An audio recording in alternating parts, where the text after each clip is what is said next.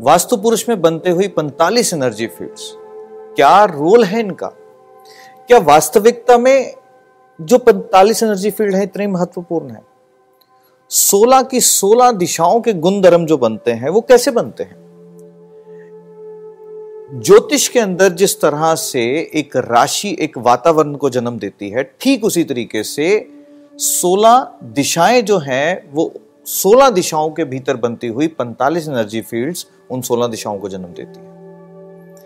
इन 45 energy fields में से जो सबसे महत्वपूर्ण है, जो बाकी 44 को जन्म देती है, वो ब्रह्मा की एनर्जी फ़ील्ड ब्रह्मा की एनर्जी फ़ील्ड यानी कि एक ऐसी सी शक्ति जो जीवन को चलाने के लिए काम आती है। तो पहली एनर्जी फ़ील्ड जो सबसे महत्वपूर्ण है किसी भी घर के अंदर, किसी भी भवन के अंदर या एक व्यक्ति के मनस्थल पर भी, वो है ब्रह्मा की एनर्जी ब्रह्मा की एनर्जी अगर सही है तो व्यक्ति अपने कार्य के अंदर आगे बढ़ पाता है. अब जीवन के अंदर जब कार्यों के लेकर आगे बढ़ना है तो जीवन को चलाना किस तरीके से है? एक व्यक्ति अपनी ज़िंदगी के अंदर जब कोई निर्णय लेता है कि मैं कोई कार्य करूँगा तो हम किस एनर्जी फ़ील्ड की बात करते हैं? हम बात करते हैं ब्रह्मा की एनर्जी और एक व्यक्ति जो एक निर्णय लेता है, पर उस निर्णय को होल्ड नहीं कर पाता, यानी कि एक निर्णय लेने के बाद उस निर्णय पर खड़ा ना रह पाना. ये बुद्धर की एनर्जी फ़ील्ड जिस वक्त डिस्टर्ब होती है, उस वक्त ये परिस्थितियाँ जो है बनती है. अब एक डिसीज़न लेने के बाद उसको होल्ड किया और उसको आगे बढ़ाने का जो कार्य है, जो कि आयरमा की एनर्जी फ़ील्ड पर करती है।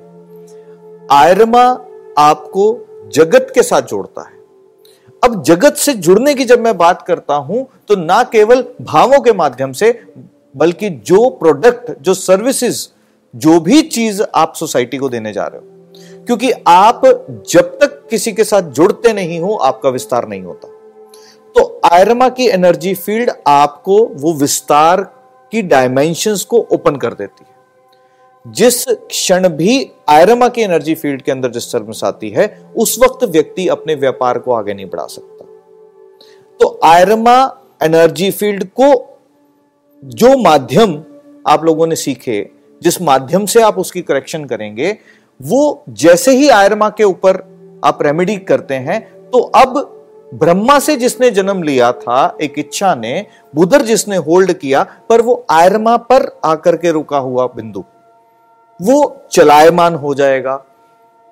तो फिर विवसन और मित्र की बारी आती है। अब विवसन और मित्रा क्या है वास्तविकता में? जब मैंने बात करी ब्रह्मा की, ब्रह्मा यानी कि एक इच्छा बुध रायरमा विवसन और मित्रा यानी कि ब्रह्मा जी के वो चार सर, जिन चार डायमेंशंस के ऊपर एक व्यक्ति जो है कोई भी कार्य करने से पहले लेफ़्ट, राइट, आगे, पीछे की बात करता है। यानी कि एक सिचुएशंस के प्रोज एंड कॉन्स की बात करता है। अपना फ़ायदे और नुकसान की बात करता है।